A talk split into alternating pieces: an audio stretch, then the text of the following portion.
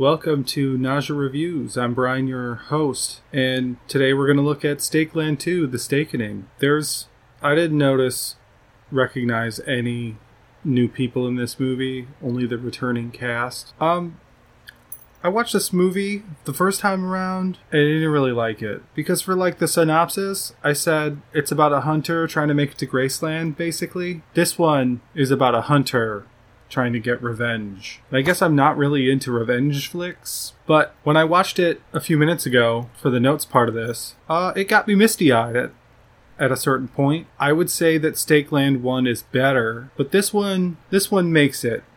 It's not as good, but it's really close. They keep the tone for the most part. This one has a little bit more jokes in it and less of those like somber moments. If you added up all the somber moments, this one would probably have more, but they weren't scattered out through the movie like the first one, which I guess makes sense because that was a journey movie and this one's a mission we have to do this thing. I kind of just liked it sprinkled in more. They did some heavy handed camera work at one point, which they only did it once, but it was one of those like, yeah, we get it. We're not stupid. Other than that, it was a pretty good movie. So I recommend this one too. I can't talk about why I think parts happened at this point, but it felt as competently shot as the first one. There's less narration because there's less things to set up, I would imagine. We already know what the dealio is. And this is like years later. Like 10 or more within the movie's confines anyway. So yeah, can't really talk about the things that annoyed me with it until we get done with the overview because you can't explain what happens without spoiling everything. Because this movie also doesn't really pull its punches like the first one, and stuff happens from the beginning to the end. So you can't really talk about any part of this movie other than it's got vampires in it, people are trying to stab them. That's all I got. So we're going to move into the overview, spoilers from now on, especially with this movie, because we get straight to some shit. Alright, overview now. We start with Martin. He's talking.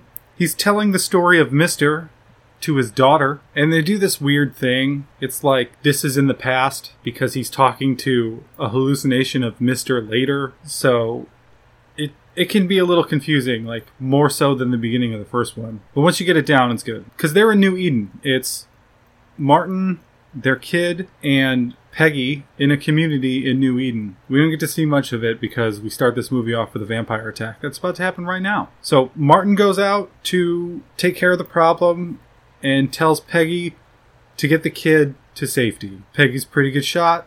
Seems like a good job for her. Or him, it doesn't really matter. That's just how it's done. Don't worry, this is part of my annoyance. We have the Brotherhood from the first one, but now they have a leader, and that leader is a one eyed female vampire. And she straight up stabs Peggy and uh, Martin's kid to death. One shot stab through both of them. So Martin's understandably upset, and that starts our revenge flick. Just real quick, I think it would be more fun of a movie, and I would love to see Peggy be a badass because she was shaping up to be at the end of the last movie, and they could have just stole the kid.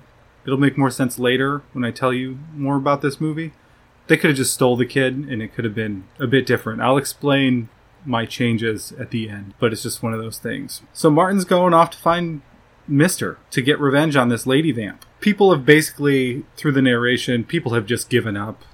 There's hardly any good people left in this world. Everybody's out for their own.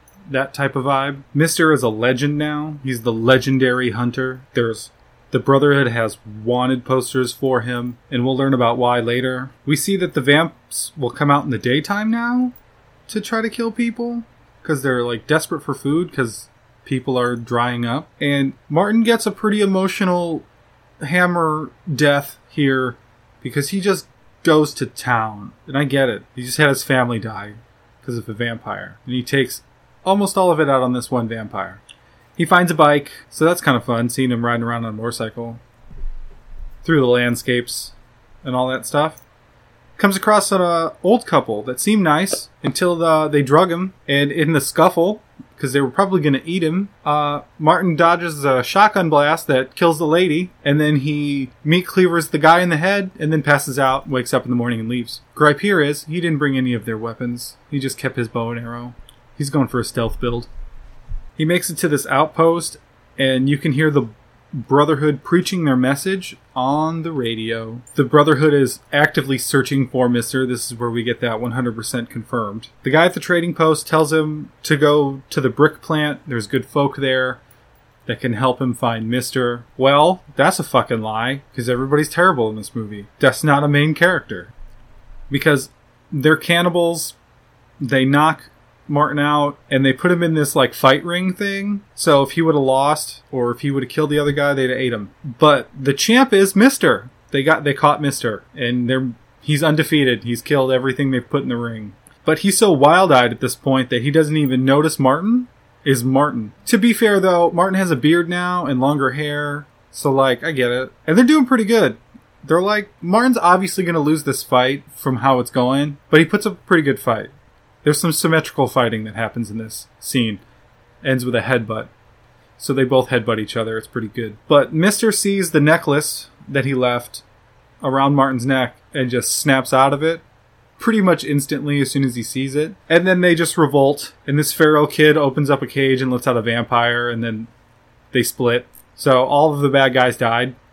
And the two hunters are reunited and go on to Mister's house with this kid, this feral kid, who I'm going to call Lady now because she gets named Lady later, and it's just easier this way. We get a retelling of what happened that night in this house, and it was Martin shot an arrow at the one eyed vamp to try to kill her to save his kid, Bella, or Belle, named after Belle from the first movie, and Peggy. But this one eyed vamp catches the arrow in the midair and then stabs through them both with it. So yeah, I can understand why he's upset that his arrow is the one that killed his family and he wants to get total revenge. But this vamp can control other vampires, berserkers, even the hardest ones to kill. She can just tell them what to do, and the Brotherhood worships them. Then, after we get a little bit of a slow moment in this house, explaining Lady's situation that she's feral and why, the Brotherhood attack the house. Mister gets Martin and Lady down into the basement, or the crawl space at the very least, and then he gets knocked out. Lady's good at tracking, apparently, because Lady and Martin start trying to track him down. And they put Mister on one of those crosses that apparently you just put somebody up there, they get turned into a vamp by the vamps, and then burn up in the sun in the morning, which sounds terrible. The first vampire, night happens, and then the first vampire just spears him. It breaks him off of the the cross. His arms are still bound on it, but he breaks that thing's neck, and then he gets his hand free and he kills another one by ripping its jaw out. So that's fun. And then the third one that comes up gets a claw in his, his gut. Martin shoots it in the eye, and then they have to cauterize the the stab mark. So now Mister is incapacitated for quite a while in this movie, or at least it felt like quite a while. I don't know. the current leader of the faction of the Brotherhood is telling people to find him better, and One Eye just kills the leader. It's like, you're not trying hard enough, you die. I will say, Jeb from the first one would have been much better as their leader in this one. Because this lady doesn't talk. She just makes snarly sounds. And I don't know, that's less intimidating than a vampire that can talk and has malice. It's it's one of those things where she should have just been able to talk. She wouldn't even have to talk a lot. Could just be short broken sentences and it would have been better than and that's about it. That's a negative. She got cool design though. She looks basically like a tattered, like a tattered witch type situation. We know that she's smart enough to have malice, but they could have let her talk. That's all. Jeb was more intimidating from the first one, in my opinion. But a fact, uh, a faction, not a faction, uh, part of the Brotherhood ambushes uh, Mister and Lady. Martin went off to get some herbal supply or herbal medicine for Mister's pain. And then we get an almost rape of a little girl that luckily Martin breaks up real quick by throwing an axe into a guy. And then Mister shoots the guy that was about to rape the girl in the dick, and it's glorious. One of the Brotherhood people surrenders, and Martin's just gonna kill him anyway, like a survivor. But Mister's getting a little soft, and he's like, he's just a boy. Martin's like, 10 years ago, you'd have killed him already. And Mister's like, well, ain't 10 years ago, now is it? So I feel like they made, they made this revenge thing just so Martin would be ruthless and Mister could be soft. So it's like a dynamic switch from the first movie. But Martin already saw his baby sibling get eaten in front of his eyeballs, and then he had to mercy kill a baby at the end of the last movie because of vampires. Pretty sure he could just default be ruthless. More on that later. But now we move on to they're looking for water. These two guys show up. One's name is Bat, and he is way fatter than someone in this situation could possibly even be in. And that's another gripe with this movie. There's too many chubby people in a wasteland like this, in my opinion. If food's drying up, how's he still chubby? And he's not chubby, he's fat. But they're old friends of Mister. Well, at least Bat is out of these two. So they're like, we got a doctor. You remember that doctor you know that we both know? Let's go to him and get that claw out of your gut. So they're they're going to lockdown. A lockdown. Lockdowns are towns now. They're supposed to be safe, but most lockdowns are a scam basically. It's just false hope. You go in there and then you get brutalized or something. They don't show any of that, but that's what's implied with what Martin says. But this one's a good one. Doc does surgery on Mister.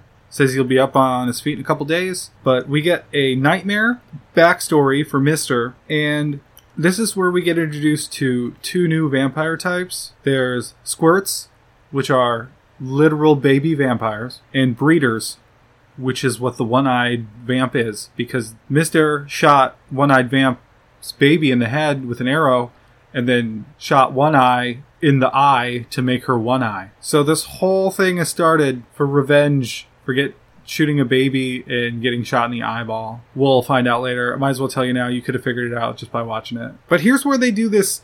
They explain what's going on in a lockdown while they're walking around. And they're like, these generators keep the barbed wire electrified and runs our UV lamps. And then they stay on the generator and zoom in and hold. It's like, yeah, we get it. It's going to blow up later. As soon as he said generator runs it all, you didn't have to show us anymore.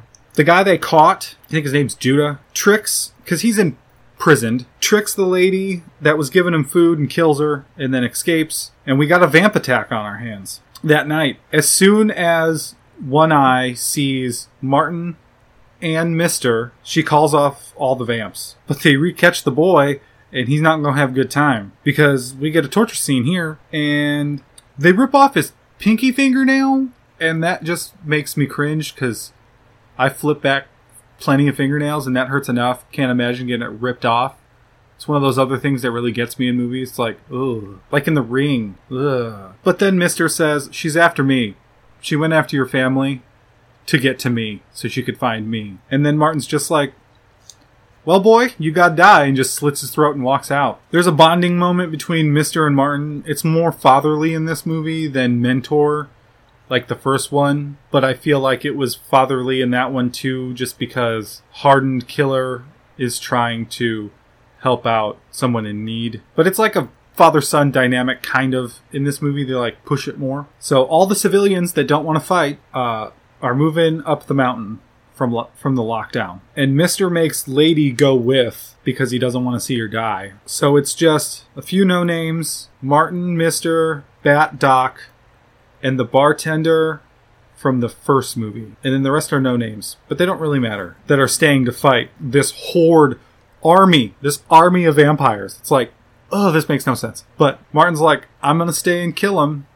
You staying with me? And Mister's like, well, stake her or die trying. But these vamps are smart because they got people on their sides, and the vampires just smart. They hit one of the perimeters, which makes everybody move to one side away from the generator. And then they get a guy with a shield, run in, blow up that generator. Now it's on. Now we got a full on vampire attack. And while this is going on, Lady hears the explosion and breaks off from the group, and she's in the middle of nowhere, and a vampire comes up, and she grabs a rock, does a battle cry, and then we cut back to the lockdown. Now we get a fight between One Eye, Martin, and Mister. And the fight is much better than the fight with Jeb, but Jeb was more entertaining, I guess is the way to say that. So they're like, there's throwbacks to the first movie with the fat nun, where he's like, You missed a heart, god damn it! Well, Martin's sneak attack does the same thing. And it's it's funny. I like that callback. But they're like one will slash her in the back, and then she'll turn around, and then the other one will slash her, and then she gets fed up with it, and she just knocks one of them out or down and then goes after the other one. And then she's about to kill Mister, and Mister stabs her in the other eye, which is not supposed to be funny, but I giggled because I'm psycho.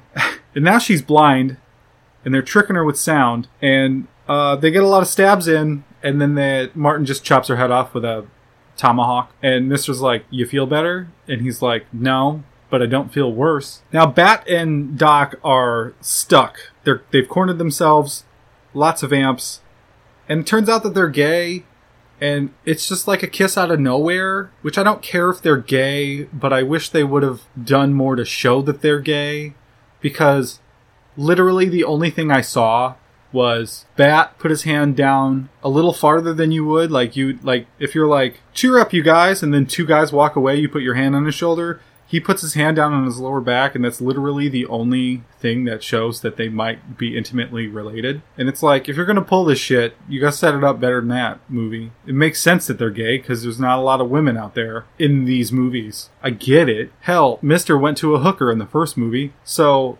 it's one of those things. I just wanted to be set up more. It's kind of like out of the nowhere kiss just because of the time it was made. That's what it feels like instead of a setup character trait. That's the only gripe with it. Uh, so they blow themselves up and all, most of the vampires. They planned for that. Then they're running up towards the mountain and, uh, Lady wins the fight. It doesn't show her win the fight, but she's alive. Unfortunately, she got bit. And then she goes and saves them by killing another vampire that they didn't even notice. But she got her chest tore open and this is where I got misty eyed because Mister has to mercy kill her and the sound and the lady, the actress, and it was just it hit me, hit me harder than I thought it was gonna. I almost teared up for real. Then Mister's like, I'll buy you some time. And Martin's like, no, come with, or I'll help you kill them. And then Mister's like, you raised your kid to be better than you. Now go on and get. So Martin reluctantly runs off, and Mister kills two vamps that we see, but there's a lot more coming. But considering in the last movie he killed five with one torch, and now he has actual weapons, there's a good chance that he's going to be alive if they ever made a third one. But I wouldn't be upset if he died. Seems like closing to his story. And then they just move on, and that's the end of the movie. Now, after my second watch, I'm down with the way this movie played out. It's good. The acting was it's the same characters, so the acting's they're the same characters. They did a great job getting back in their role. But I wanted to see Peggy do more. It's like they showed her pretty competently shooting a crossbow in the last movie. I wanted to see what happens with her after Martin trains her to be good at killing vamps. And we never got to see that because they open up with her getting murdered. Like, this whole movie was because the one eyed vampire wanted to find Mister and kill him because he killed her baby. Like, that's revenge enough for one story, in my opinion. You don't need the good guys to be having revenge at the same time. So they could have, like, it's more convoluted, obviously, but they could have had the Brotherhood kidnap the kid with a left a note and was like, bring Mister to us or we're going to kill your daughter. And then Martin and Peggy could look for Mister. We could see them both be badasses, get Mister, and then put an assault on the camp and say it takes a month or two because they got to go from Canada down and then back to wherever they're supposed to go. That way, you can have their kid being indoctrinated into the Brotherhood, and the thing that breaks her out is seeing Mister kill vamps and remind her of the stories her dad told her, and it could all come full circle because telling your kid the stories of Mister has no payoff now because five seconds later she just gets stabbed to death. It's like you didn't even need to do that part. It was default that he loved his daughter. He loved a baby that wasn't even his, that wasn't even born yet, and had to mercy kill it in the last movie. So it's like, I don't know. I just feel like I don't love revenge flicks as much, and that hampered my enjoyment of this movie on the first watch. Rewatching it, it's pretty good. I liked it. I recommend to watch it. Don't act like this little bit of negativity has anything to do. It's just my little hang up. But if I knew how to write movies, I wouldn't be doing a podcast critiquing movies. I would be making movies. So what I proposed might be a little bit too convoluted to fit into whatever budget they had. So that's going to be it, really. Um, I hope you have a great week. I don't know what movie I'm doing next week. There's two rolling around in my head. We'll find out what they are. Uh, if you like the intro and outro music, hit up Jake in the description. He'll work with you to get the sound that you want. Other than that, bye.